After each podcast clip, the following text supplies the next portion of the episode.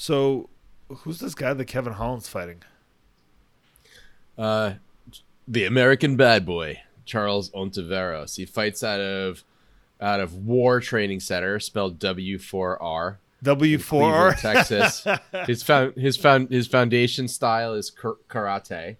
He's eleven. He's eleven and six. He fights at. Oh, he fights. I mean, it's, he fights at the same gym as uh, as Trevin Giles. Trevin Giles. Okay, so he's a Texas guy, presumably. Um, yeah, he's, that's what I said. He's from Cleveland, Texas, which I know sounds like an Ohio guy, but he's a Texas guy. 6'2", 76 inch reach. Ooh. Um, also, he's like a knockout machine. Fascinating. F- yeah, fights in Fury. Oh, you're looking at it. Fights in LFA. Uh, he lost to Michael Page in Bellator by ground and pound. Ain't nothing wrong with that. Well, I assume he got knocked. He lost to Nikolai uh, who I don't, I don't know that guy. Um, I'm surprised I mean, you and Nikolai Jeff Neal. No, sh- no, no shame in that. You know Nikolai Vorent- uh, Oh yeah, we grew up together in Uzbekistan. He's not. He's he's he's he's, he's Kazakh from Nick, Kazakhstan. It's a bordering country. You don't think people from Kazakhstan move to Uzbekistan? Come on, Nikolai. What's wrong with you? I thought you guys would have closed the borders after Borat.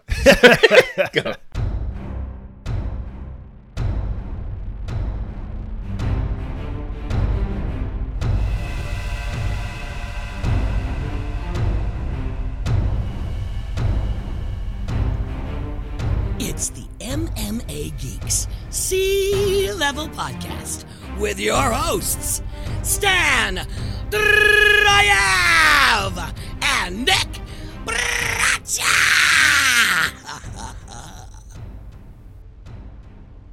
Welcome to the MMA Geeks Sea Level Podcast. Nick Bracha, Stan Drive coming at you. Here to break down last week's UFC 254 Khabib Nurmagomedov reigns over Justin Gaethje, and then we're going to talk about this week's UFC Hall versus Silva. We're going to break down the whole card. Actually, a couple of decent fights on there, surprisingly. Nick, what were your thoughts on UFC 254? Um, Khabib Nurmagomedov dominant reign finally coming to an end because of retirement. It was a big moment. It was a really big moment. You know, uh, Khabib's my my favorite uh, active fighter. I would say maybe you know Frankie still holds a place in in my heart, but he's not you know, he's not. I, I don't think at that quite at that elite level. So of the of the superstars of the champions, Khabib has been my favorite. Um, I think overall it was a very it was a very strong and exciting card with some contentious decisions and some great action uh, and some decisive KOs. It was a uh, listen. It had it had it all. The main event did not go the way I expected it to. I did not expect Khabib Nurmagomedov to go through Justin Gaethje like a hot knife through butter. Um, and then when you find out after the fact that Khabib had the mumps and a broken foot, it's just like, what were we all what were we all thinking? Did we get caught up? Did we get caught up in the hype? Did we do MMA math? It just it looked so easy. Two of those judges gave Justin the first round. I really don't see that based on uh, the kinds of punches he was throwing. And Khabib just seemed to. I thought Khabib landed uh, more technical, better shots, and certainly was controlling the octagon. Um, you know, Justin landed a couple, a couple of leg kicks, and, and later said that he was four leg kicks away from Khabib not being able to walk. I don't know if, if that's the case or not. Uh, maybe, but uh, you know, great fight and certainly a really an emotional ending, a really emotional ending that got me in the feels. But I was also, you know, I'm quite con- I'm quite conflicted about it, um, about Khabib as a character because I have not yet reconciled as much as I really really love him as a fighter and the way that he expresses himself publicly, and what seem to be his values and also his honesty and then the number of pictures around where he's you know hanging with Putin or with Ramzan Kadyrov, and it's like, uh, is that stuff because where he's from that he kind of has to do? Like, how does he feel about that stuff? Like, we don't know. We don't we don't know truly uh, where he stands as a human being ideologically.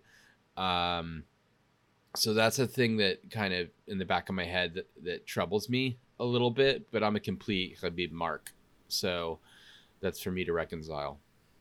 Yeah, I'd say as far as how Khabib has behaved himself in the sport of MMA, you've got to give him plenty of respect. I don't think that Flawless. he is. Yep. Yeah, I mean, uh, Go, going after Danis, but but even that, yeah. I mean, I give him a pass on that. Yeah, I'm sure you would attack Dillon Danis if you knew you could pull it off, right? Uh, Khabib did his thing, man. He here's the thing: that first round getting scored for Justin Gaethje, I can see the argument being made for it. Fact of the matter is that nothing happened for two minutes in this fight, except for maybe two or three Justin Gaethje leg kicks for the first couple of minutes, and then Khabib just out of nowhere. It's almost like he wanted to feel Gaethje out. Then he just picked up the pace in a huge way, Nick started throwing with speed, started throwing lots of straight punches, lots of jabs, started throwing the occasional knee, kind of a switch step knee. He really started to put it on Justin because I mean I assume that was all a part of the game plan to see if Justin was going to be aggressive toward him early on, in which case Khabib presumably would be careful. And if Justin was going to lay back like he said he would and give him space, then Khabib was just going to close that distance and pressure, and he was able to do that. Now, look, Justin landed those leg kicks early when nothing was really happening outside of that in the first two minutes. And then for the next couple of minutes, it seemed like Khabib was putting the pressure on and Justin was countering with big shots, including big, big leg kicks. And I realized that Khabib didn't show that he was much worse for wear during the fight, but from what I understand, he's still limping to this day, uh, which is understandable. Here's the thing Khabib took him down with about 30 seconds left. He got dominant position and went for that armbar that apparently his father's a big fan of uh, kind of a testament to him. I don't know that that necessarily takes over the round for him because Justin Gaethje landed the bigger shots. I scored it for Khabib, but I think there's an argument to be made that Justin landed the bigger shots that round. They both landed the same number of strikes, but that's not what counted. What really counted is that Khabib realized he was much, much better than Justin on the ground, and Khabib it's now been confirmed for him that he can take Justin Gaethje down if he wants to. And that's really all he needed. That's all the intel that Khabib needed for that second round. He came in in that second round, shot much earlier, took Justin's back when Justin tried to defend.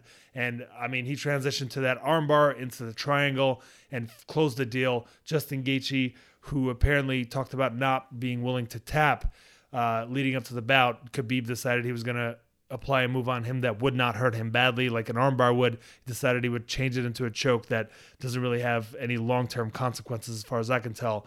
Really phenomenal performance by Khabib. And look, this is the reason you and I were talking last week about how maybe the odds should be much closer on this one. This is the reason why I didn't necessarily think it should, based on Khabib's resume and based on Justin's.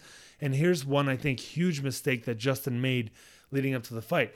Not only did he give away every aspect of his game plan, not only did he honestly say that I trained with the number one wrestler Deacon in the country, and he was able to ho- grab onto me, and I couldn't really get the best of him. Right? He admitted that, but he also admitted Nick that his ground game sucks, and if Khabib does take him down, he's in huge trouble.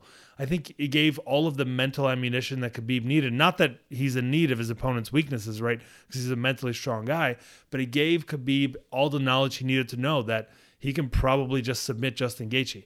Khabib being an elite grappler, that's exactly how this fight went. Yeah, it was pretty pretty remarkable to watch, and um, I noticed that you know that wasn't Khabib's first uh, professional career finish via triangle. I think it was actually his fifth. We just haven't seen him do it in the UFC. He was doing it across the Caucasus, in Russian fight leagues, different places. Um, but it was a pretty, I mean, for the number of his finishes that he's got five finishes by triangle is a fairly high percentage. That's like 20% of his finishes. It's kind of remarkable that we hadn't seen it until now. Yeah, I'd say it's pretty damn impressive. And what's really impressive about Khabib is that in his last six fights, he finished four of them, Nick, and only went to decision with Edson Barboza and Al Iaquinta. Uh, finished Michael Johnson, Johnson, Conor McGregor, Dustin Poirier, and Justin Gaethje. Those last three finished them all in a row. I think his grappling and his specifically his uh, I guess sambo and Brazilian Jiu Jitsu went to a whole nother level in these last few years.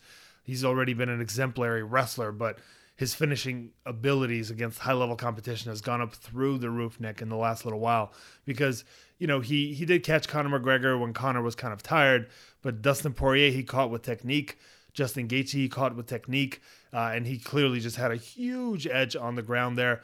Uh, Nick, I think what's at least as important to discuss as Khabib Nurmagomedov's huge win as as his retirement, which we're going to get into shortly, Nick, is the fact that it was a huge night for your boy Stanislav, Nick.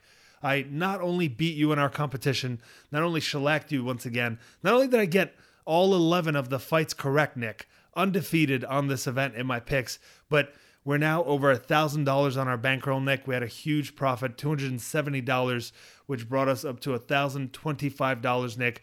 Every bet hit that I intended to hit, and then I had a couple of hedges, uh, a couple of hedge bets where I ended up losing uh, twenty dollars on one, thirty dollars on the other. Outside of that, Nick, every bet hit for me. So a really, really good week to be me. And I want to correct you on something important, Nick. Last week you talked about how the crown is starting to conform to the contours of your head.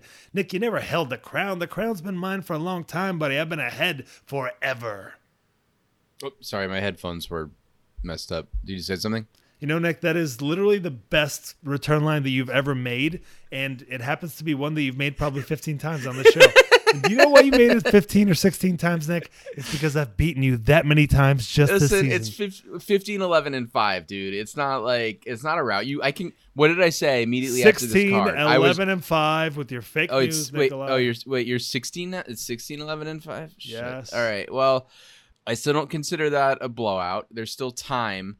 And there were a couple of fights and I don't listen, I had a good I had a good picking session too. I only picked two fights wrong. Um out of the 12, which is not bad.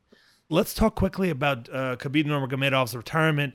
Um, Yeah. You know, he spoke after the fight about how he spoke with his mom after his father's passing, and his mom basically told him, "I don't want you going out there without your father." And he basically made a promise to her that this would be his last one. He would get this one out of the way. He would honor his commitment, and then he would move on. And that's exactly what happened. I saw a highlight clip of his father just kind of going around in Dagestan, and he had a camera crew with him. I guess they were doing some kind of a documentary style thing. And Nick, he did seem like a fascinating guy. He seemed like he was super supportive to the youth. Everywhere he went, he had so much respect, man. He was like a he was like a mob boss over there. Only, you know, not to allege that he did anything illegal necessarily, but the guy really did earn a lot of his respect. The guy was extremely agile, Nick, for his 60s. He would like run through the rocks in a way that like you at age 30 probably couldn't do. He uh, played soccer and like legitimately scored goals, and a lot of his teammates and opponents were young guys. Like the guy was an athletic dynamo at his age, and and He was by the way he wasn't in his 60s. He he died at 58. He was not that old. Oh, really? Really? So he had so he hadn't hit 60 yet. Fair enough. Uh, but yeah, it's it's fascinating. Or to kind of 57 actually. He died at 57, so He like did, yeah. only only is- like 12 years older than me. Like not that much older. Yeah, yeah, but it's it's fascinating to see the kind of life that he led, uh, especially when it comes to kind of taking Khabib out of the equation. And Khabib wasn't on this video, which was cool. But yeah, I mean, seemed like a fascinating guy, and it's similar to I think what we saw with Lyoto Machida, where as soon as he had his first loss, his father, who was his lifelong trainer, told him it's time to retire. And kind of a similar dynamic here, where as, as soon as the father was gone, the mother was like, "All right, it's uh, it's over. It's time to retire."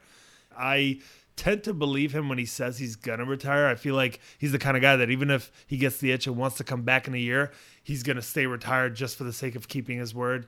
So uh, here we are, Khabib Nurmag- Nurmagomedov, the greatest lightweight of all time, in my opinion. Uh, one or two uh, when it comes to being the best pound for pound fighter on the planet. Henry Cejudo, in my opinion, is absolutely up there as well. There's now discussions about him being the goat. I, I'm not sure that I'm willing to commit to that just yet. What are your thoughts on that, buddy? It's complicated, and obviously Jon Jones talked a lot of junk uh, over the weekend about his his reign of title defenses and clearing out a division and longevity. But you know, Jon Jones has been busted for drugs, and Jon Jones has had um, has lost a lot of rounds. Khabib Nurmagomedov maybe lost a round to Conor. I'm um, potentially, I guess, lost a round to Justin, but it wasn't. If you're collecting information and you're completely controlling it, and you have that look in your eye that he had in that first round, I don't really call that a lost round.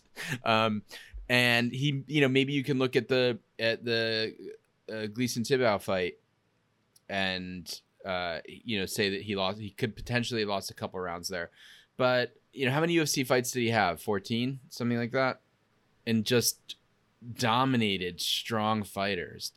You know, GSP's up there. So I mean, Silva with the drugs and with the losses, um, he was certainly impressive. But as far as the guys in the goat conversation, Khabib had his performance has just been the cleanest. I think is fair to say. GSP's really really close. He had two two def- two defeats. Uh, one due one due to lack of experience, one due to hubris. He he avenged them both. Um, but he still had those moments, and there is greatness in coming back in coming back from defeat. Um, but GSP also against the elite wasn't much of a finisher. Um, and, and certainly lost a couple round lost rounds to Jake Shields, lost rounds to Carlos Condit, lost probably a round to Michael Bisping. I think that the the performance that Khabib has given over the last four to five years is uh, the greatest four to five years of a of a fairly active mixed martial artist that we've seen. How's that sound? I th- I don't think that's unreasonable. I will say one thing is that Jon Jones has a bunch of wins over former champions, and Khabib Nurmagomedov has wins over two former champions. One of them is Conor McGregor, and the other is Rafael dos Anjos before Rafael dos Anjos ever sniffed that title. So there is an argument to be made that Khabib didn't fight the absolute best of the best throughout like the years that he was in the division. A good portion of it was spent fighting guys like you know Thiago Tavares, Gleison Tibau, uh, Pat Healy, Darrell Horcher and you know Michael Johnson didn't Michael Johnson and Edson Barboza didn't exactly and Al Iaquinta didn't exactly turn out to be just like elite elite fighters, right? So those wins are you know they're good wins to have on the resume, but are they truly legacy builders? I'm not super sure. So I do think there's an argument to be had, but then you got to factor in the fact that Khabib was not only undefeated, like you said, he was dominant. Um, he didn't have anything sniffing a steroid suspension and he ended up retiring literally clearly at the top of the sport not like gsp who retired you know after arguably losing a, a, an extremely controversial decision khabib retired at the top of the sport after finishing his prior three opponents three of the best guys available in the division so yeah look i, I have no problem with uh, khabib or henry Cejudo being number one pound for pound, and that is in the men's division specifically. I assume in that case we are not counting Valentina Shevchenko and Amanda Nunes, of course. Uh, but yeah, he deserves to be number one or number two. I think that Henry Cejudo has multiple wins over like champions in multiple divisions, and that is powerful. If Henry Cejudo comes back here and he fights Alexander Volkanovski and beats him, if he can pull that off, in my opinion, he is the the goat and the best pound for pound fighter at the moment. But in the meantime, I am happy to give that title to Khabib because I think Jon Jones fighting in an extremely weak division and then preferring to pick his matchups over the last couple of years. Jon Jones popping for performance enhancing drugs several times disqualifies him from that conversation. So I think largely you and I are kind of on the same page. It's not an easy answer, but Khabib is certainly uh, near, if not at the top of that pound for pound ranking. Nick, we've got some other things to cover on the card. Robert Whitaker, Jared Cannonier you ended up, uh, you know, it was a super close fight, a difficult fight to pick. You ended up picking Jared Cannonier for his power. I picked Robert Whitaker for his overall craft and the fact that he was, uh, I, you know, overall more well rounded than Jared and possibly better than him everywhere, even if Robert's Robert Whitaker's chin was really the big concern. And Robert Whitaker put on a performance, man. Just put it on. Jared Cannonier did just about whatever he wanted. He didn't need to grapple as much as I thought he would because he just simply outstruck him and barely got touched in this fight. Really, really impressive by Whitaker, who now is in line to fight Adesanya. And I don't really think he kind of wants to. So I'm hoping that he comes back and, and gets kind of an interesting, uh, maybe veterans fight before he uh, goes in there against Adesanya next. What are your thoughts, buddy? Yeah, he said he wasn't super stoked for that fight. I guess he uh, Cannonier um, he he broke his ulna. Uh, Robert Whitaker broke Cannonier's one of his ulna bones in his with his first kick. Um, so Cannonier was fighting with a broken arm for three, you know, for all three rounds, and you know, tough. He showed a lot of heart, but yeah, Whitaker Whitaker was was just had more wrinkles, more technical, and uh, he fought a, he fought a really smart fight he got buzzed in the third round, but he uh, he dealt with it quite well. It could be that you know Whitaker is just kind of like Frankie, like Frankie from a few years ago now, where you know, you know, you know he's going to see um, canaries flying around his head at some point in the fight, but that he he can kind of push through that. Um, that happened a bit here. It certainly happened in the Till fight. So, you know, we'll see. I'm not I'm not itching to see him against Adesanya, but I don't know I mean, Adesanya hasn't had the middleweight title, I don't think, long enough for a, you know, some kind of super fight. Maybe, uh, I don't know. Maybe that, maybe that's not true. Maybe the, uh, I think Adesanya is eligible for a super fight if he really wants it. Yeah, Cejudo didn't fight before Cejudo started bouncing around. He didn't have a ton of uh, defenses. So I don't know. I don't know what I want for Adesanya. For Whitaker, I have to check. I got to check the rankings and see who's even. I think it's particularly interesting that Jared Cannonier is number three in the world based on his win over Jack Hermansson more than anything else. And he got kind of dominated by number one contender, Robert Whitaker. And uh, I don't know, the top five, like just we have a couple of guys that have looked extremely human in Paulo Costa, Jared Cannonier, and Jack Hermansson uh, lately. We've got Darren Till at number six. Uh, Derek Brunson, who's been looking phenomenal lately, but overall, you know, has has had a lot of mishaps at number seven. Kevin Gastelum number eight. Chris Weidman is still at number nine. Nick, we got to admit this division is kind of weak, and I think that Robert Whitaker and Israel Adesanya get to kind of benefit off of that a little bit. Um, if you look at some of the other divisions, man, they are just they're they're minefields, Nick. Just anyone that you are matched up with is extremely difficult. Colby Covington, Gilbert Burns, Leon Edwards, uh, George Masvidal, Stephen Thompson, Demian Maya. That's at welterweight, right? That's some of the top names there, and that's not even mentioning the champion Kamaru Usman. I just feel like middleweight is fairly weak, and and I think for that reason, uh, it, it might hamper Israel Adesanya's pound for pound ranking in the long term. You got Gastelum, Weidman, and Uriah uh, Uriah Hall at eight through ten, and it's like think about their combined record over the last four years or three years. It's not very good. I would tend to disagree. Like Uriah Hall seems to be oddly enough at age 36, kind of on the come up again. But I, I do hear you. Gastelum and Weidman are in really bad places in their careers right now. Yeah, Hall's. I mean, Hall's a, a, coming up a bit. I mean, maybe looking at those other guys he said, I'm not. I'm not questioning where they're ranked. I'm questioning like if Kelvin. If you've seen how Kelvin Gastelum has looked since the Adesanya fight, and he's ranked, you know, and he's ranked eight. You've seen Chris Weidman's only victory in what that in a while and what that looked like, and he's ranked ninth. It just seems a little. I mean, maybe those guys shouldn't be ahead of the Marvin Vettoris and the Edmen Shahbazyan, even though Shahbazyan just has one defeat. Um, to a to a, sur- a surging Brunson. Uh, there's interesting fights to, to see here, though. Have we seen Brunson Hall yet? Because that's the fight I want to see if Hall beats Anderson Silva. We did see that fight, I believe, a couple years ago, but they were both in very different places in their careers. Yeah, that'd be. I think that'd be really exciting right now. I'd also love to see Derek Brunson get his win back against Yoel Romero. Well, that would actually be a particularly interesting matchup given their trajectories. But let's quickly run through this card. We had uh, Alexander Volkov, Walt Harris. Volkov just basically dominated. Walt Harris has no heart and not very much conditioning. Yeah, we knew we knew that was going to happen.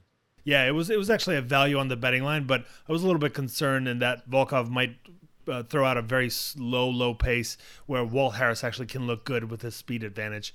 Uh, Phil Hawes just ran through Jacob uh, Malkoun 4 0 going into his UFC debut. Whether or not your training partner is a former champion is not best case scenario against an athletic dynamo and Phil Hawes. He looked two weight classes lower than him. I'm like, being five nine and that that overall size and that weight division is not a good recipe. Yeah, yeah, I'm there with you. Lauren Murphy, man, looked really good against Lilia Shakirova. Shakirova looked like she had some skill, but she was overpowered. She took this fight on super short notice, and Lauren Murphy's a monster. And she did look, she did look small and not as strong as I predicted. Uh, yes, she did. Although you also predicted that another fighter would look small, and you were way wrong because he was way bigger than Cowboy Oliveira, uh, Shavkat Rakhmonov was. It seems like those fighters from that Uzbekistan, Kazakhstan region, you seem to discriminate against about their size, Nick. But uh, well, I'm picking. I'm probably going to pick one of them on the next card. So back off there, buddy. Fair enough. So yeah, Lauren Murphy ran through her. Here's the thing about Lauren Murphy: she looks like a different human being, Nick. She's a physical, just monster now. Uh, I mean, I'm I'm not sure where exactly like this comes from, just from her maybe being in a good place, but like she looks different physically, Nick. It's starting to make me wonder a little bit, but she has been looking really good uh, at 36. She's at her absolute best, and yeah, I think she has a really solid argument to make that she is the number one contender for that 125 pound title. In fact, Nick, I don't think there's anyone that has as many accomplishments as her. I know that Jessica Andrade recently made a move to the division, but she beat Andrea Lee, Roxanne Modafferi, and and now finished Shakirova in this last bout. Um, you know, she's got some solid wins. The, the girl's been very, very legit for a couple of years now. So I would be open to her getting a title shot uh, against Shevchenko. Uh, I, somehow I feel like physically she'd be able to hold her own at least in the clinch. I think she needs one more. I, I think the fight that was supposed to happen against Cynthia Calvillo is the one that we need to see. I'm open to that. And if she if she wins that fight, sure. I mean, look, th- that's more than almost anyone else has done. I think Jojo Calderwood was on tap for a title shot uh, after I think only like one, maybe two, stringing two wins together. So, like, you know, Lauren Murphy seems to have to do more than anyone else does in this division, but that's fine if Jessica Andrade is going to get that title shot. But I like Lauren Murphy demanding it, and I think she's certainly earned it by the standards of this division. Yeah, I'm fine with it too, because then you don't eliminate Calvillo from a from a contender. Yeah, there's there's that kind of side benefit. That's a good point. Uh, Magomed Ankalaev ran through Ion Cutelaba, basically redid what he did uh, uh, several months ago. Nick, I'm really glad that this blue chip light heavyweight prospect is finally moving on from training for journeyman Ion Cutelaba for an entire year of his fucking life. I'm just really glad that he can move on to greener pastures. I hope that he is matched up with somebody in that kind of top five territory. Nick, do you have anyone in mind? Yeah, and he's great, and he's a he's a real problem for people. I Yeah, he is. No joke, man. Who's the next fight for Glover? I know there was a bunch of COVID stuff with Glover. I think he's still matched up with Thiago Santos, and the winner of that should get the title shot unless Jones decides that right, he's not right. moving up. I would go that way. Look, uh, for Ankalaev, I think Misha Cirkunov, Johnny Walker, Nikita Krylov, Kryl- any of these fights would be solid. I think he called out Anthony Smith and somebody else that I can't quite recall. I but think Anthony Smith, I think, Anthony Smith. or Anthony Smith or Shogun, he called that, and Shogun's ranked at number 14. Let's leave Shogun alone. I wouldn't mind uh, seeing him fight any of those guys, but in that 6 to 10 range. Anyone from Oezdemir, Yeah. Smith, Krylov, Walker, Cirkunov, I'm into that. Kind of give him a little bit of a slow build up to that top five. Jiri, uh, Jiri Prochazka is, you know, right in at number five, and after his UFC debut and going right in against number two and Dominick Reyes, this could be one of the fastest come ups in the UFC if he can pull I these think wins I think off. I I think Galayev is a serious problem for the beloved Jan Blachowicz. I think he matches up very well against Jan. I I could see it. He doesn't quite have the experience in my book. Like there's no five round experience. Plus Jan has a very how do I put this? He, he has a new doctor, Nick, that that has just changed his career somehow. I think much like Lauren Murphy, by the way. Um, so you know, th- there's We'll more. talk about that later. I don't know if I that's a that's a deeper topic. I don't I'm not officially alleging anything. I'm just saying that Jan Blachowicz himself has talked about this amazing doctor that has changed his life. I'm just kind of throwing it out there. I think it's interesting when a guy goes from complete journeyman to the best on the planet and just blasting through top competition after looking like he doesn't have that potential. But it, it is it is fascinating. Um, yeah. So uh, Tai Tuivasa ran through Stefan Struve. This is another one that was difficult to predict I really screwed this up. I don't know why I had faith in Stefan Struve. because he looked pretty good in his last fight against uh, Ben Rothwell until Ben Rothwell just like Hulk smashed him. And Tai Tuivasa has been looking really bad. But uh, I got intel that Tuivasa has been training with AKA, which is what had me give him the edge.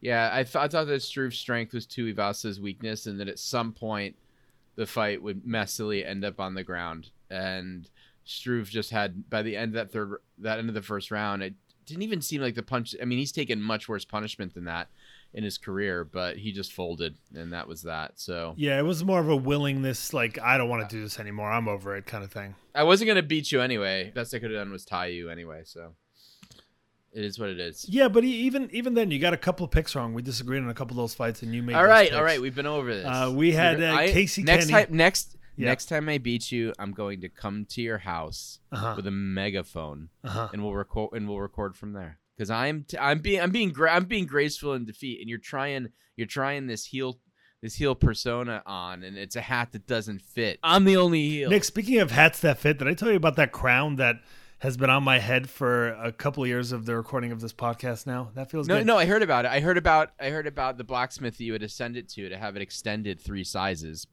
for your giant goofy dome. Nick, I do have a lot of brain power. I will not lie to you there. Casey Kenney took a uh, somewhat tight decision against Nathaniel Wood. I expected this to be tight. That was very tight.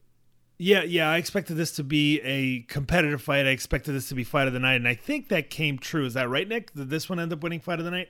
I think so. Casey Kenney looked really good. Nathaniel Wood made a great accounting for himself, but now Nathaniel Wood is one and two in his last three, so his prospect status is in a little bit of danger. I hope that the UFC still believes in him enough to give him a little bit of a slow roll here. That was a great fight. That first round was was I agree. so so exciting and you know Casey Kenney definitely overextended himself and put himself at major risk of losing the fight by virtue of his output in that first round. Yeah, which is a common thing for him. He has gotten tired in that third round before. Um, after just like letting all of his skills go in the first round or so. He was t- he was tired in the second round, very tired at the beginning of the second round. he was tired in the second round, but he came back in the third round and and, Yes, and he took did. it with grappling, which was really impressive. He really did. He had a lot. He had a lot of heart and he used his grappling. But Wood, I mean, Wood can throw. I'd I'd Yeah. watch those. I'd watch those guys fight every month. A They're- hundred I hope they get hope they get to fight again. Terrific matchmaking. Yeah, hopefully they'll be closer to that top five territory the next time they compete. Hopefully, maybe possibly one of them defending a title against the other. Uh, Shavkat Rakhmonov ran through Alex Oliveira. Uh, that was one of my bets. I was surprised that he was an underdog, and I jumped all over it. I, I, I think Shavkat is such a legit talent. He's a he's a scary, scary finisher. His ground and pound is nasty. Standing up, he's really good. Great guillotine. Yeah, his guillotine that he showed in this in this matchup was really solid. He just like didn't let Alex Oliveira into the fight, and this was Shavkat's UFC debut against the super veteran in Alex Oliveira, but Shavkat dusted him. What else was that? The whole we talked. Oh, we got the Dawood Jong, Sam Alvey, yeah, just you know Sam Alvey being the craftier, better fighter, and Da Woon Jung landing the bigger bombs in that third round. We've seen Sam Alvey kind of tire late before. Miranda Maverick ran through Liana Jojua, and uh, Joel Alvarez ran through Alexander Yakovlev. Joel Alvarez uh, coming through as a serious prospect now. You gotta you gotta pay attention to this kid. Yeah, he can uh, he can take some limbs, but good, you know, really like very satisfying card. Ankalaev's win was super satisfying. It was um it- the Sam Alvey Da Woon Jung fight was all action. Yeah. You know, it's it's it's kind of anticlimactic when a fight ends as a draw, but I mean, I was I was okay with it. It was for for what the expectations were for that fight and previous Sam Alvey fights, and it being at light light heavyweight, like pretty good. You know, pretty good scrap. Um, Murphy was dominant. Hawes murder, death, killed. Volkov put on a clinic. Whittaker put on a clinic. Um, and that main event, like it's just a, sta- stacked, fully enjoyable card, worth every penny of the sixty-five dollars.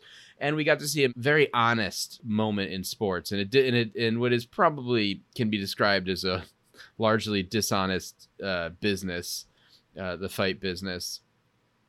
Khabib Nurmagomedov letting his emotion out for his late father after that win and then announcing that he was keeping a promise to his mother.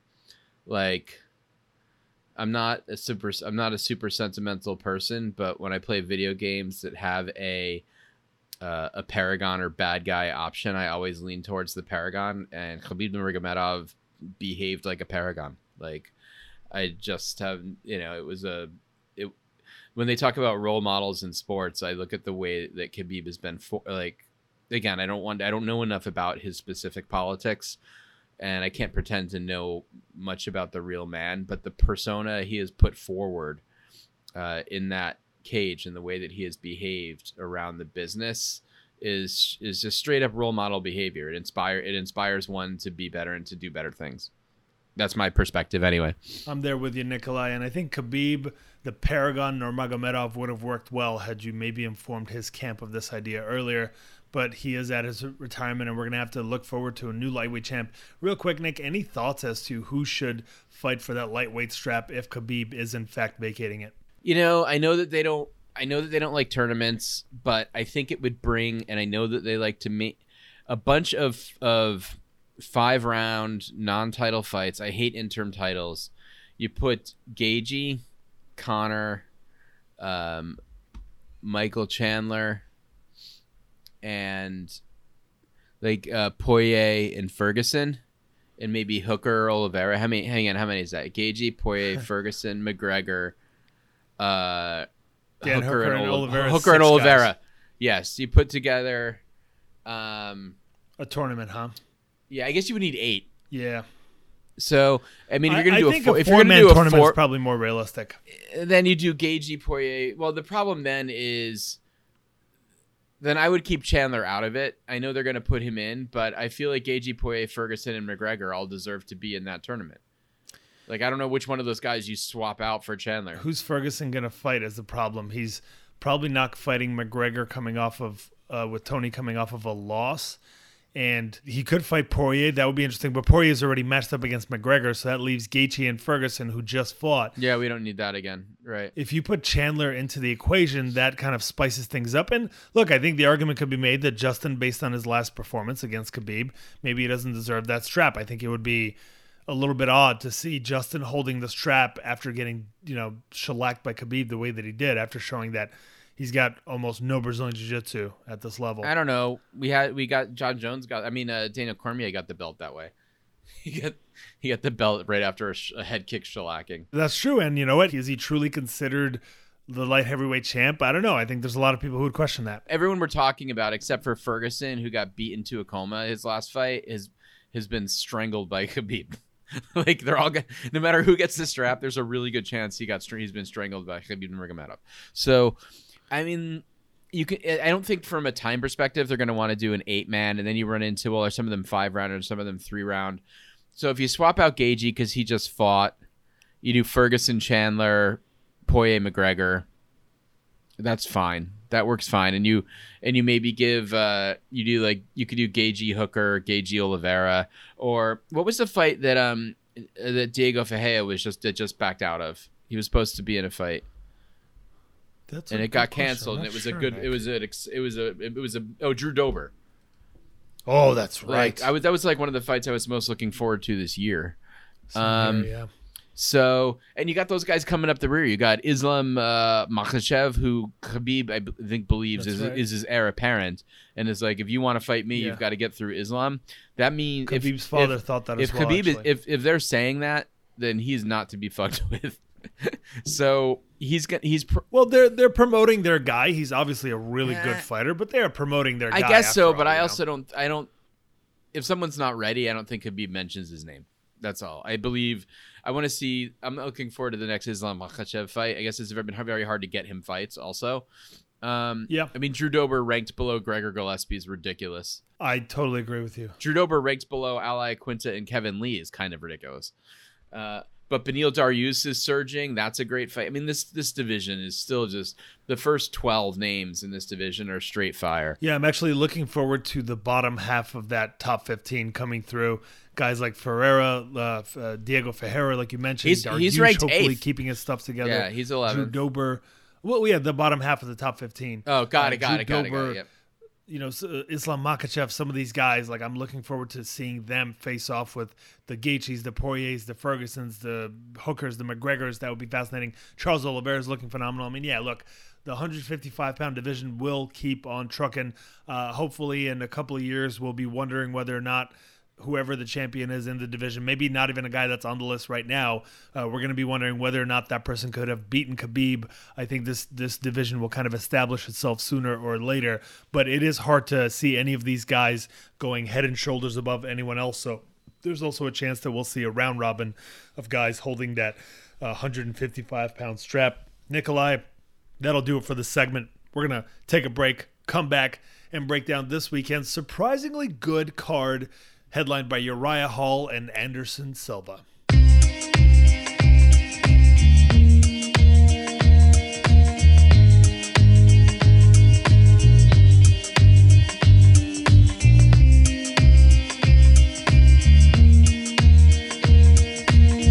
Back on the MMA Geeks podcast, and we're going to get into UFC Fight Night Hall versus Silva. Nikolai, it is your first pick this time. And the way it works is we each take turns picking fighters that are on the card. At the end of Saturday night, whichever of us has the most winning fighters ends up winning the week. And I have 16 event wins to Nick's 11. Nikolai, what is your first pick, buddy? Oh my god, I've got first pick. What do I do with it?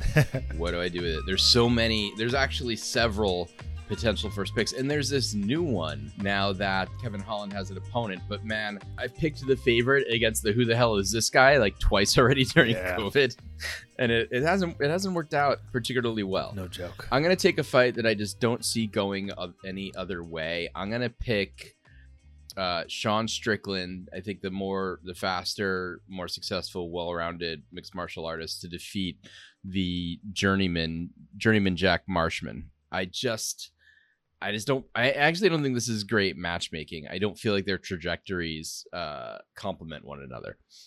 Yeah, Marshman stepped in on short notice after Wellington Turman tested positive for COVID. oh, that's actually. right. Right. Yeah. Well, Wellington Turman shouldn't be fighting yet anyway, since he got knocked into bejesus earlier this year. He did get starched, but they're Brazilian. They don't really respect like you know time to take a break after a knockout or COVID or any of that stuff. He's not Brazilian. His name's Wellington Turman. He's not. I don't know Brazilian. why, but like some Brazilian parents just decide we're going to name our child by a very American or British name and yeah. hope that our child can make something out of him or herself over there. Uh, Johnny Walker, I know, kind of renamed himself, but he's another example that comes to mind. Well, Wellington is the least Brazilian name. Wellington Turman. Yes, of course, Yeah. dear boy. Yeah, exactly. That's what that's what it sounds like. Anyway, he, he was speaking nine different languages after he got flattened in his last fight. Nick, don't be mean to Wellington Turman. He's my guy, goddammit. I know he's he's one of those guys that you like where you're wrong. but go ahead. uh, so yeah, Marshman has plenty of heart and grit, but he should be outcrafted in every facet of the game here. Decent striking alone is not what's going to get you against a guy like Strickland. Uh, Strickland's been out for two years, but should still get a takedown in an early submission here if he wants it. It'll be there. It's I think it's really that simple. Where was this for you? High up there? This was yeah uh, one of my top three. My first pick, Nick, is going to be Greg Hardy to beat Maurice Greene. I happen to think that that was that your second pick. It was. I mean, dude, I think there's. I think there are at least four fights on this card that would have been fine first picks. This is one of them. Yeah, I'm there with you. I just don't. You know, it's gonna. Yeah, Greene showed a lot of fortitude in his in his last fight. Um, I agree. so I, you know, I, I've picked against him and been wrong, so I was a little more cautious. I've never picked wrong against Jack Marshall. I hear that. Uh, Greene has talent, but at age 34, he's struggled against the more talented and more experienced UFC opposition. He has decent striking and some good grappling overall, I'd say. Hardy is very athletic, trains at ATT, uh, which I believe is one of the best MMA caps on the planet. He's looked good against prospects, but struggled against top contenders and like Alexander Volkov, although it was a competitive fight considering the experience gap. He has serious power and is only two inches shorter than Greene, who is six seven. I favor Hardy big here. He'll keep it standing and land almost at will. Uh, curious how much better he has gotten since his last fight six months ago, but the guy's constantly improving. He's super fast. He hits incredibly hard, and he's able to stay on his feet against seemingly any level of opposition. So I like Greg Hardy here, who is a terrible person, but a pretty good fighter.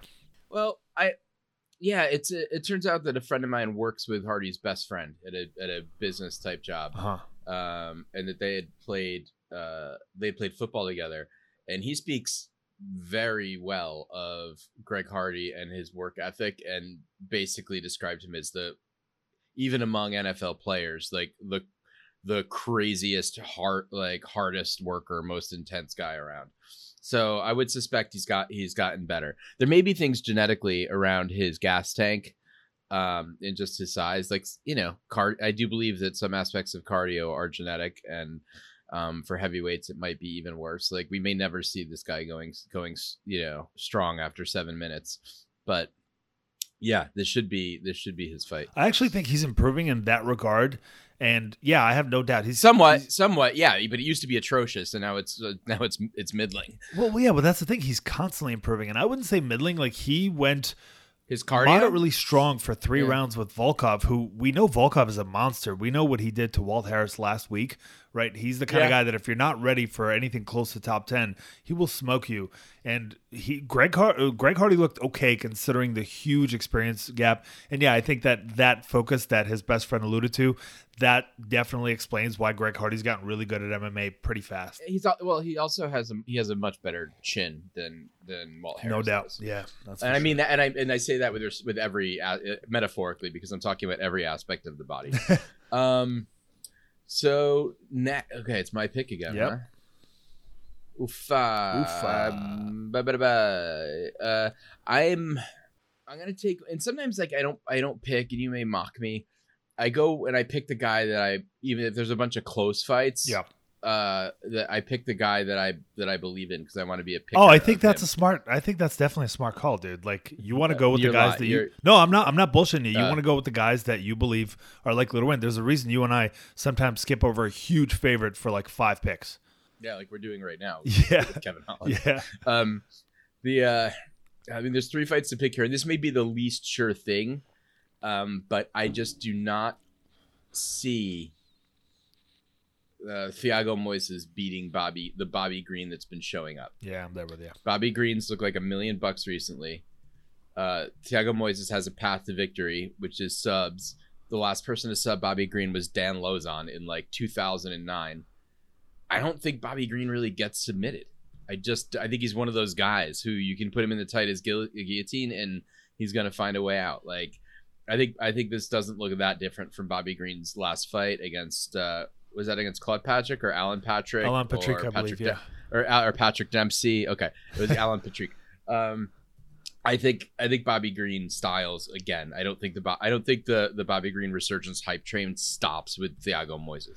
Uh, no, I don't particularly think it will either. Thiago Moises has solid submissions. I don't think he's a high level black belt. I think there's a lot of word out there that he is.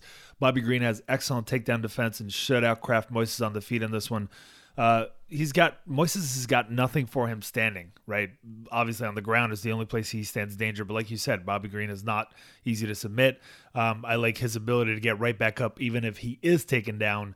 And uh, I, I like Bobby Green to make it four in a row to add a paragraph to his career resurgence that he's kind of in the middle of. He's one of the few fighters that has made the best out of the age of COVID going into this fourth fight in like four, four and a half months. So, yeah, I'm definitely and, and he you. wins this fight. He wins this fight at his age. He he deserves. I'm gonna do some on the fly. I know I'm gonna get ahead of myself, which means he's probably gonna get tapped out in the first 30 seconds. but um, let's let's just talk for a second about about matchmaking because he's he deserves at his, at his age and with what he's been rattling off.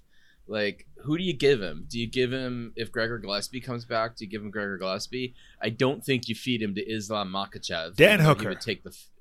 He would. Uh, I think that's too much of a step up. That's that's going from unranked to number five. Yeah, but we're That's talking about Bobby. Green has been doing this for God knows how long. If Bobby Green, Nope, I got the better. I got the better fight. go ahead. Al Iaquinta. Yeah, I'm fine with that. Sure. I just feel like I think that's like that's the fight where Al Iaquinta's not exactly doing well.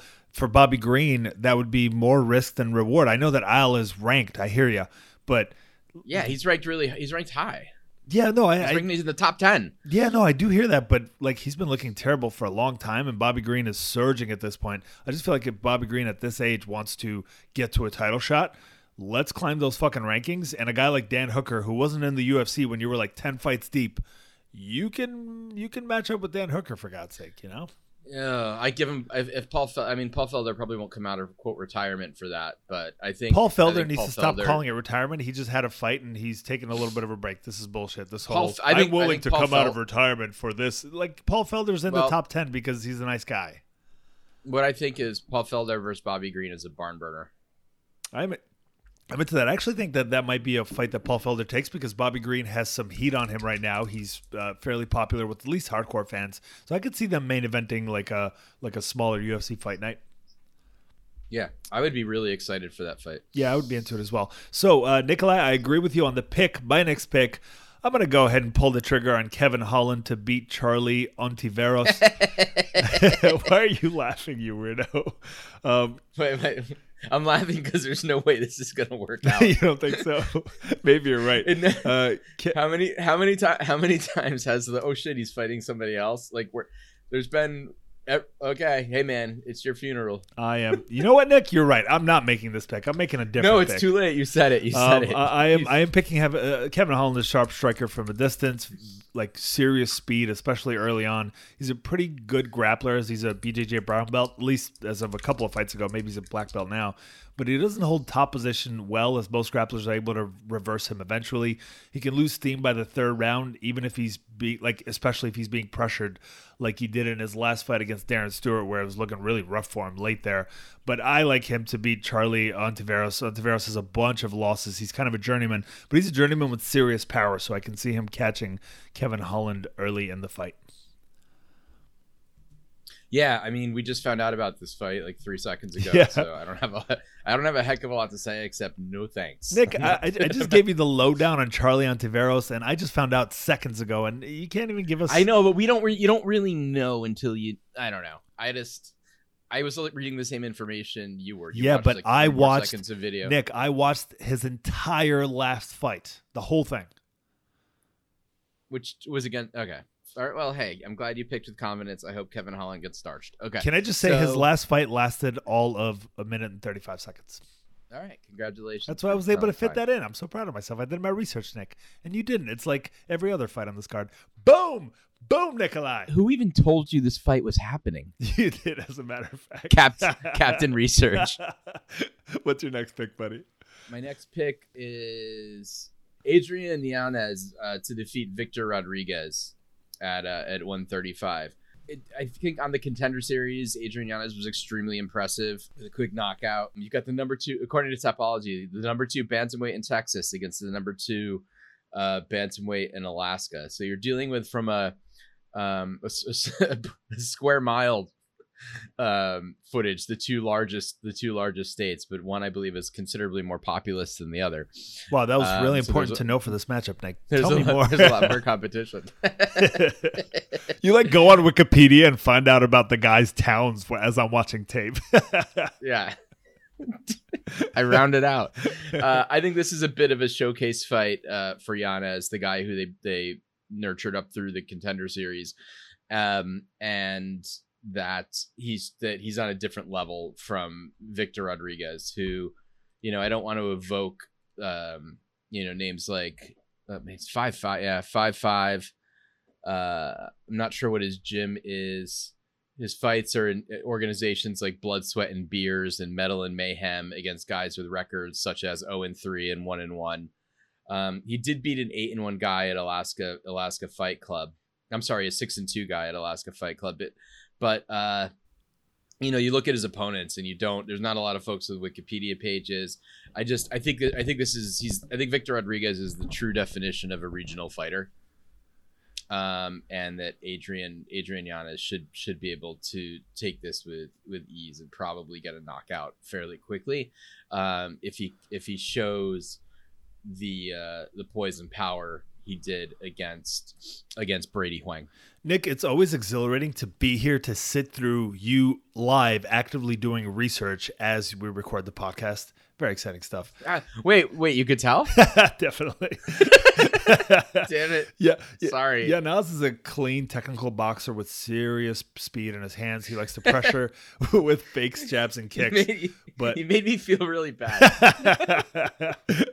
yeah, you start like listing the, the everybody's last five opponents, even though there's not a single opponent that we like know on that list. You just keep going. it's so great. so uh Yanez uh he, he likes to pressure with fakes, jabs, and kicks, uh, but his goal is to get you to throw something so that he can counter. And he counters almost everything that an opponent throws, and more often than not, it's in combos. Uh, he can be susceptible to leg and head kicks though. Rodriguez's nickname is Vicious, and it's perfect fit for his fighting style. He's been beating up people on the Alaska scene who weren't exactly good. He pressures forward with heavy southpaw offense, kicks and punches are hard. Look, Rodriguez should not be overlooked here. Victor fought tomato cans, but I think it's because the Alaska scene sucks, and that's the way they match make prospects, right? So he's done his part in running through these guys that he's been uh, matched up against. His taking this fight on short notice, though, so I favor Rodriguez, but his takedown defense better be on point because Victor's ground and pound is legit. If he gets on top, man, like that's a scary place to be. Uh, so I, I consider this to be a closer one than you do. Certainly a closer one than the odds suggest, but but I am there with you on the pick. Nick, my next one. Well, wait, wait, wait. I just want to add that, that Victor's from Soldotna, Alaska. It's a home rule city in the Kenai Peninsula borough. Um, elevation 105 feet and a population. I'm actually dozing off, tallied in 2018, uh, just under 5,000 at 5,680, uh, 4,689. Thank you for The that. mayor Nick. is, is Pete Sprague. Nick, don't we have to go in 11 minutes? We've got a card to break down here, buddy. Well, I just I know that you like I know that you like when I add in fun facts on the fly, Stan. it's wonderful. It, it's It's truly, what I bring. truly- It's what I bring to the show. Okay, go ahead. It is it is wonderful, Nick. I am going to pick as my next one. I'm gonna take Urijah Hall to beat Anderson Silva. Silva is a fraction of the fighter he used to be. Like even in his prime, I'm not convinced that he would be top five in the current UFC climate. Urijah Hall is a top five quality fighter at age 36. In his last eight fights, Anderson Silva only has one win in his record, and that was a bad decision in his favor over Derek Brunson. Urijah Hall has been looking his best lately, going three and one in his last four, with that one loss being to Paulo Costa in a fight where he knocked Costa down. Silva's defense stats in the UFC overall are solid, but if you zoom into the stats over the past eight years, he took more shots than he landed in every fight but one in the last eight years, Nick. Since he is getting older and, and kind of off the juice, Silva doesn't do very much damage with his offense anymore. That knockout ability has suddenly disappeared, right? All the while, Hall has been looking better than ever. He may have the best jab in the sport, and he still carries serious power in, in all his limbs, having knocked down or knocked out his last three opponents. I think Urijah Hall can still lose this fight if he pulls like a Derek Brunson or an Israel Adesanya against Silva, where like the guys just kind of respected him too much and kind of treated him like he's a legend with serious mystique, and which kind of kept them from putting him away. But as long as Urijah Hall stays busy, he should be able to finish this fight. If he lets the moment get to his head, this could be a boring fight with two counter fighters circling each other while throwing the occasional feint. So we're gonna hope for an exciting one here. Okay. Well, and you felt you have felt that jab, the best jab in MMA, which explains both, um, you know, your nose and the way that you've got sort of limited mental capacity. Moving on. God Um, damn I'm gonna it, go with. I'm gonna go with the with uh, I think it's Thug Nasty, the redneck submission machine, Bryce Mitchell to take on Andre Touchy Fili in a battle between just two goofy motherfuckers, frankly. But you know, I, Bryce Mitchell's a treat to watch, and he's absolutely a, a, a, a savant, a preternatural. I mean, obviously, he trains really hard, but like a preternatural, remarkable uh, talent on the ground and with his jujitsu. He made Charles Rosa look like a white belt. No offense to Rosa. And well, that's not true because he didn't submit him, and Rosa survived. He just was on the receiving end of like it was just a rough. It was a rough go for him. Yeah, I- it was. I shouldn't insult him and say he looked like a white belt because he did manage to avoid getting tapped. I think, right? He's he, he Yeah, got it was a decision. decision. It was a dominant Um, decision. uh, uh, yeah, uh, and Andre Fili, you know, he's gotten much better. He's like a se- he's like a second second tier team alpha male fighter. Um, he alternates wins and losses a lot. His fights are always really interesting. He's a fun he's a fun talented guy to watch. I you know his he's got a body type that's sort of susceptible at in takedown defense where I think he's a little more susceptible to takedowns than a lot of those those hobbit shaped team alpha male guys. Um, and I think he's going to end up, you know, even though his jujitsu's good, I think he's going to end up on his back here. And like, as good as I think Andre Fili is, you can't fuck with Bryce Mitchell uh, in that position. And my fear is that Andre Fili is going to spend too much time in that position. Uh, he'll have his moments on the feet. Like I said, he's a talented guy, but I don't see Bryce Mitchell having too much trouble getting this fight where he wants it. And he's going to have an edge when he gets it there. Yeah, Bryce Mitchell is a blue chip prospect at featherweight, undefeated at 13 and 0 and 4 0 in the UFC against like not ranked but pretty tough competition, I'd say, which is why I'm surprised he's not a bigger favorite here, especially considering the fact that Fili is kind of a high level journeyman who's never been able to string together more than two wins in the UFC without stopping his progress with a loss. Bryce Mitchell is a very talented grappler, and Fili has pretty mediocre takedown defense, even though he has made big improvements in his overall wrestling game in the last couple of years. Bryce has been training with the Division One team in Little Rock, Arkansas, and it shows as his takedowns have been kind of unstoppable in the last couple of fights. He's one of the two only men to score a twister in the UFC, and he is an expert at it, almost submitting Brazilian Jiu Jitsu black belt Charles Rosa with that move multiple times as he dominated him on the ground, which you talked about. Standing up, Fili should have a slight edge with his diverse kicking game and reach advantage, but Mitchell is pretty solid southpaw and an incredibly quick learner. Um, he hasn't been standing almost at all in his last two fights, so I'm curious how much his stand up has progressed since the Ultimate Fighter, where he looked pretty good, man. A solid left hand. Uh, Fili has a good chance if he can keep it standing long enough, but I think Mitchell should take this and he'll probably dominate on the ground if he can consistently get it there. He might be a hardcore Trump supporter, but he's the most likable QAnon guy I can think of, Nick. Wow, it took you like twice as long to basically reiterate what I said. So, what's your pick? You're dead to me, Nick. Dead. My next pick is going to be Dustin Jacoby to beat Justin Ledet. Uh, Dustin Jacoby, like look, Ledet is a good boxer with terribly low output. Jacoby is a kickboxer with serious confidence who might even have the ground game advantage in this matchup. Jacoby should outstrike him for a clean decision or a late ground and pound finish. Uh, here's the thing I, I think Jacoby, you know, he was kind of a mid level MMA fighter for a while there, kind of a well all rounder who had skills, medium skills everywhere actually fought the UFC a couple years ago, washed out of there, went to Glory and like really focused on his kickboxing. He actually beat a training partner of mine, uh, Wayne Barrett, who was ranked in Glory at the time. Uh, really made huge improvements there. Coming back to MMA now after several years off and looking really good standing. He's not blowing guys out of the water, but he's he's solid, man. That jab is consistent. He's fast compared to a lot of the other guys at light heavyweight, uh, and I, I, think he's going to have the edge here wherever he wants it, uh, unless his gas tank fails him. Yeah, I had the exact same uh, exact same pick. Um, I still can't get over Justin Ledet's loss to Johnny Walker. Excuse me. Um, and yeah, say exact same. We got a, a, limited time to wrap up here, so I'm gonna zoom through uh, my next pick. Which is I was one I'm surprised you didn't take yet. Um, I'm gonna go with uh, the great Alexander the Great Hernandez. Um, although you know he's coming, he's only he could be 0 3 in his last three. He lost to Cerrone in a fight where he came in overconfident. He beat the very, very tough uh, Francisco Trinaldo in a fairly controversial disputed decision. Uh, and he got, uh, you know, he kind of got beat up pretty bad by Drew Dober, who's a, a next, who's a next level uh, prospect. But up against here, he's fighting Grits Chris uh, Gruetzemacher, who, even though he's 14 and three, and how to win over over Joe Lauzon, like we're talking about, you know, someone who's got losses to Artem Lobov, Chas Skelly, and, and Davi Ramos. Um, not the not the same level of guys that Hernandez has been losing to. Um, he also has really really short reach, and I believe he's considerably shorter than Alexander the Great. Uh, well, not considerably shorter, like an inch shorter, but he's but he's got a pretty significant reach disadvantage. Um, Hernandez coming out of Factory X really, you know, he's just a good, he's a good all around, you know, next gen prototype MMA fighter. Uh, who I think got too either too much too soon or had some mental cracks in his game. But he's facing a, you know, he's also a guy that knocked out uh, Beneil Dariush like two years ago, which is a big, which is a big, big deal.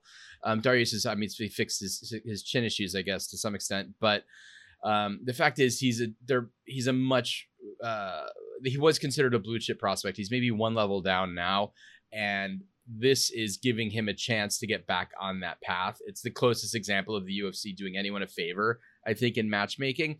Doesn't mean his head will be on so straight that he can that he can get by this, or that the shellacking that Drew Dober gave him just uh, five months ago isn't going to have an effect on how he approaches things. But really, this should be Hernandez's fight to lose. Yeah, I'm there with you. is a pressure fighter, and it's mostly because he's not athletic, not fast. He's kind of plodding. But again, if you have those lack of attributes, pressure is probably your best game to go with. Uh, his three losses are all by submission, so grappling seems to be a particularly weak point for him. Hernandez is super fast, super athletic, really good takedowns. He was overpowered by Drew Dober, but Gruetzemacher is no Drew Dober. Hernandez should have his way as long as uh, he's in a good place mentally. So I'm there with you. My next pick is this is where it gets really tough, Nick. I am going to take Courtney Casey to beat Priscilla Cachoeira. Priscilla basically just has a right hand, and Courtney Casey tends to lose fights that seems to be in her favor. So like it's it's a tough one. I don't know why Courtney Casey's this big of a favorite, but I'm gonna go with Courtney Casey here. I was going with her also. Yeah, you don't you don't quite know what you're gonna get. Um and I there's a reason why you know we had let that let it go. My last pick, um, I'm gonna go with Jason Witt over Cole, Cole Williams. And when I looked that up and stuff, I cannot remember what I found that led me to that decision. and I'll save I'll save you me doing research on the fly. I get I'm, my guess is you're gonna have the same pick, so I'll let you tell the story. Yeah, uh, Jason Witt is a pretty skilled overall fighter. He doesn't have the best durability. He can get cracked like he did in his UFC debut. He's got good wrestling though and pretty good striking fundamentals. I think Cole Williams is going to be the sharper striker, so I do favor Cole Williams. But this is you know oh. this is the last fight on my list. Uh, and it's because it could go either way in a lot of ways. I just uh, I like Cole Williams standing up, and the fact that Jason Witt doesn't have an awesome chin kind of adds to that for me. And he's coming off a knockout loss. My final pick, Nick, I'm picking the upset. I'm picking Kevin Natividad to beat Miles Johns. I think Miles Johns is largely kind of overrated. Just if you watch his UFC career so far on the contender series, he fought kind of a mediocre opponent. And then his two UFC bouts, he looked very mediocre and was very fortunate to walk away with a win against uh, against Cole in his UFC debut. Um, I think Kevin Natividad, who's just a ferocious striker, he's a Hawaiian, so he's got that kind of uh, mentality. Um, ferocious striker, man. Like he can get hit and he'll still counter you and land big on you. Uh, and he's got a Brazilian Jiu Jitsu brown belt, from what I understand. So even if Miles Johns does have, like, he doesn't have much output, Miles Johns doesn't, right? But even if he does go for takedowns, I think Kevin Nostra Natividad should be okay there. Um, so I, I like uh, the upset in that one as well. That's two upset picks in a row for me, Nick. I assume you disagree with this one. Uh, yeah, I did. I thought so. I did. Good. I, I did disagree, but well. So we we'll only see what happens. I yeah. We only yeah we only disagreed on two of the less of the you know lower lesser fights. I this will be a tough one. I mean, it could I could see this going either way. Uh, for us, I could also see us for both. And this is an even number fight, right? Oh yes, it is six apiece. I mean, I I got a feeling we're gonna end up in a tie. All it's gonna take is as long as as long as Jason Witt beats Cole Williams. Um, where I have a, I think it's very likely we end up with a tie. I could see us both going undefeated in this one. I just don't see it as being a heavy upset card. Yeah, I mean there are a lot of lopsided odds here. I would be surprised if there isn't at least one or two upsets in the in those like eight eight or nine fights where the odds are just so lopsided. This could go either way. But I want to remind you of one important thing, Nick. Because you win one event, because you score one point, it doesn't mean you're champion. You gotta you gotta get more points than me, buddy.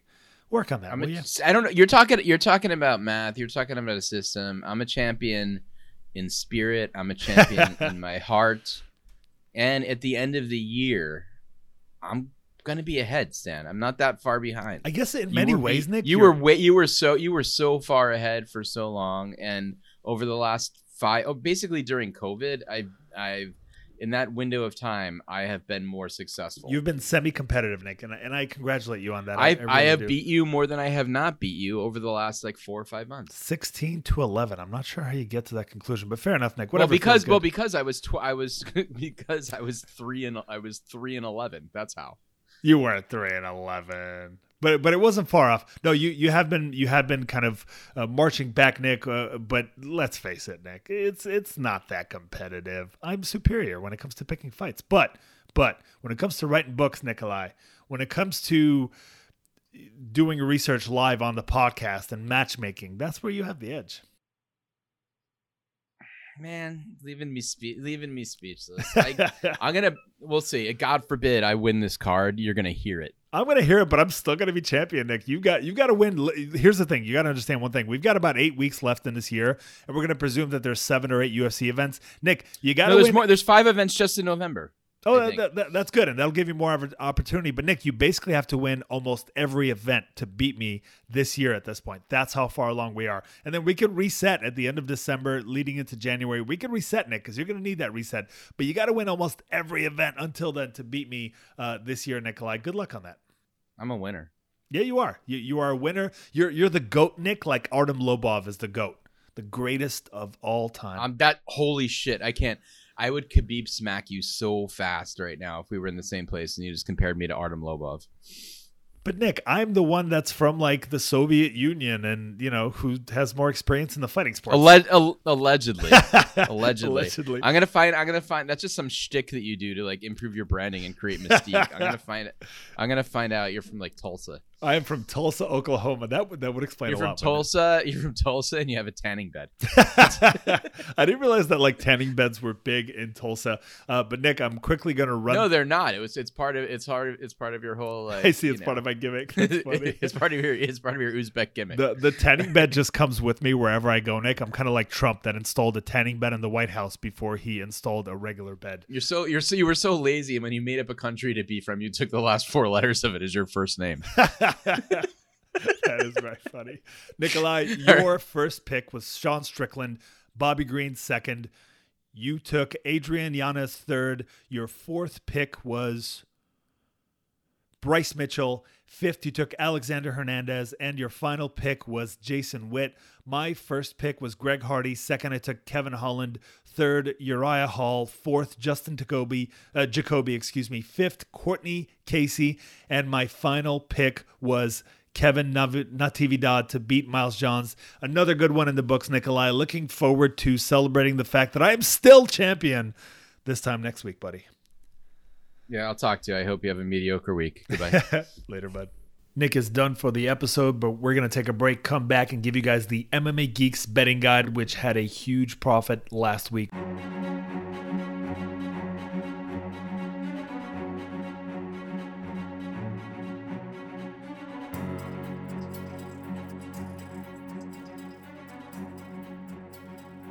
And I'm back for the MMA Geeks betting guide. Last week, like I said earlier in the episode, was a really good week for us. We're now at over a thousand dollars. Started off at 300 bucks just two months ago.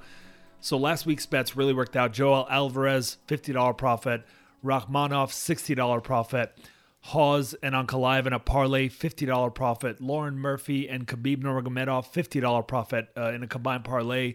Uh, had a prop bet of Casey Kenney by decision, $60 profit. And then we had another parlay of Maverick, Tuivasa, and Whittaker. Tuivasa and Whittaker being in super close matchups when it comes to the betting odds. $13 to win 50 on that one, and that one hit as well. We did lose $50 on a couple of hedge bets on Gaethje and Nathaniel Wood.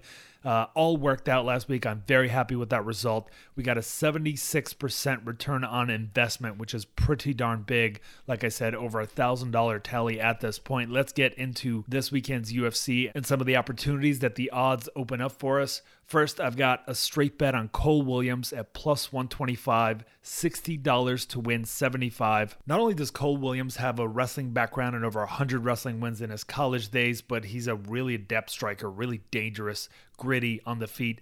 I like his odds against Jason Witt, who doesn't have the best chin, even though he's an overall good fighter. Uh, I think that Cole Williams is going to look good here, and uh, $60 investment to profit 75 sounds good to me. Also, Natividad, a hundred. Also, I'm not super impressed with Miles Johns so far in the UFC. I think he's honestly overrated. I think his output is low and he isn't mentally all there in a fight. He's not doing the things that'll give him the highest likelihood of success. So, for that reason, I recommend a straight bet on his opponent, Natividad plus 140, 35 bucks to win 49 on that one. Uh, Kevin Natividad is just all pressure, serious power. Even if he gets hit, he will counter you with a bomb. And Miles Johns is coming off of a knockout loss. Uh, probably one of my least confident bets on this card. Besides for this next one, a little bit of a throwaway bet. Rodriguez, who's fighting Yanez, $17 to win 50 plus 290 odds. I just feel like the odds are way too lopsided here. I picked Yanez to win, but I think Rodriguez has a chance. He's gritty, he's dangerous, he's vicious. That's his nickname, and that is super appropriate. So 17 bucks, it's a bit of a throwaway bet. I figure worst case we lose 17, but the potential profit makes it worth the risk. Next, I've got a couple of prop bets. First on Dustin Jacoby by decision, plus 205, $25 to win 51. Jacoby is a big favorite uh, right around minus 300 here. I don't feel like betting him at those odds, and I don't necessarily feel like parlaying him. I do think it's very likely that he's going to decision in his matchup with Ledet. Ledet is a decent boxer, and I expect that's where this fight's going to take place is on the feet. And I think Ledet, at the very least, will you know survive to the scorecards. And I think there's also a chance Ledet looks good in that third round as Jacoby tires out a bit. So Jacoby by decision, twenty five dollars to win fifty one, and also Sean Strickland. I think he's going to finish this fight. The odds on him finishing the fight are plus 165. That's not good enough for me. I want better odds. I know he's a huge favorite as a straight bet, but I'm going to place two bets on Sean Strickland. I think he's going to finish it plus 600 by submission. I don't know why the odds are so high on one of the betting websites for this prop here. Sean Strickland by submission, $15 to win 90 on that one. And then I'm also going to place a bet on Sean Strickland by knockout because I think there's a good chance he gets a TKO on the ground plus 350 on that, $15 to win 53. So one of these bets at least is definitely not going to work out for me, right? So I might lose 15 and I could profit for the other bet, or worst case, I lost 30 bucks. I won't lose any sleep over that. And then I've got a few parlays for you guys. First, Greg Hardy and Bobby Green, about minus 131 odds combined in a parlay, $65 to win 50 on Green and Hardy. Also, Urijah Hall and Hernandez. I think Hernandez is way more powerful, way more explosive, and way faster than Gruetzemacher. And I think that Urijah Hall is going to have a lot of edges over Silva as long as he's mentally in a good place. $63 to win $50 on Hernandez and Hall. Plus, my final parlay is going to be Bobby Green and Bryce Mitchell. I'm putting Bobby Green in two parlays here. It's usually a risky proposition, but I like his odds against Moises here. Bobby Green is takedown defense is great, and Moises has nothing for him on the feet. He's going to need a takedown in order to do well. And even there, I think Bobby Green can get up quickly. Bryce Mitchell, this is a tough one. I can see this going either way, but I am going to favor Bryce Mitchell, who I think probably has the higher ceiling, uh, is more consistent, should have the wrestling advantage, at least offensively. And I think he can keep up on the feet if he really needs to. $40 to win 50 on Bobby Green and Bryce Mitchell. That'll do it for the bets for this week, folks, and I'm hoping we can turn another big profit here. We're approaching quadrupling our initial investment of 300 bucks two months ago. Even Bernie Madoff couldn't get you that kind of return, and that guy had a fugazi operation. I'm just saying, we're doing pretty well here. Now, let's quickly take a look at next week's UFC. UFC Fight Night Santos versus Teixeira. Surprisingly promising card coming up on November 7th. Thiago Santos versus Glover Teixeira, obviously main eventing this very well will lead to the next contender, that light heavyweight division. Uh, I expect Thiago Santos to look good here, but Glover's nasty mofo himself. Ian Heinisch, Brendan Allen, great matchup at 185. Two prospects with only three losses apiece. Excited about that one. Claudia Gadelha is coming up against Xiaonan Yan. Uh, really good matchup at 115 pounds. Andrei Arlovski, Tanner Boser uh, passing of the guard situation. Andrei Arlovski has won plenty of these sorts of bouts. Uh, his opponent isn't known for having serious power, so that should be interesting. And then we finally get Alexander Romanov coming back. I'm excited about this guy. I have been for a long time. He's going up against Marcos Rogerio de Lima. Now, what is killing me is that Romanov was basically even with de Lima when they were scheduled to compete a couple of months ago, but now he's a huge favorite because people have seen him. I was really going to take advantage of that bet. That's unfortunate, but uh, Romanov is someone I'm very excited about. Looking forward to that one. Trevor Giles versus Bevon Lewis is a decent fight, and Max Griffin versus Ramiz Brahimaj isn't bad, I guess. Darren Elkins, Eduardo Garagorri, wrestler versus grappler matchup. And then we have Raoni Barcelos, who's a serious prospect at 135, going up against fellow prospect Khalid Taha. Both these guys really, really good standing. Taha has insane power, and Raoni Barcelos has excellent, excellent boxing on top of his elite level jiu-jitsu. So really solid card top to bottom, man. Like if you add a serious title fight onto this one, it could easily be uh, legitimate pay-per-view. So a lot to look forward to next week. Thanks for listening, folks. Looking forward to discussing next week's results. I think this week's could go either way, and so we might just have to sit through Nick Braccia boasting about his win again. But I guess that's probably a little more tolerable than me boasting about mine. Have a great week, y'all.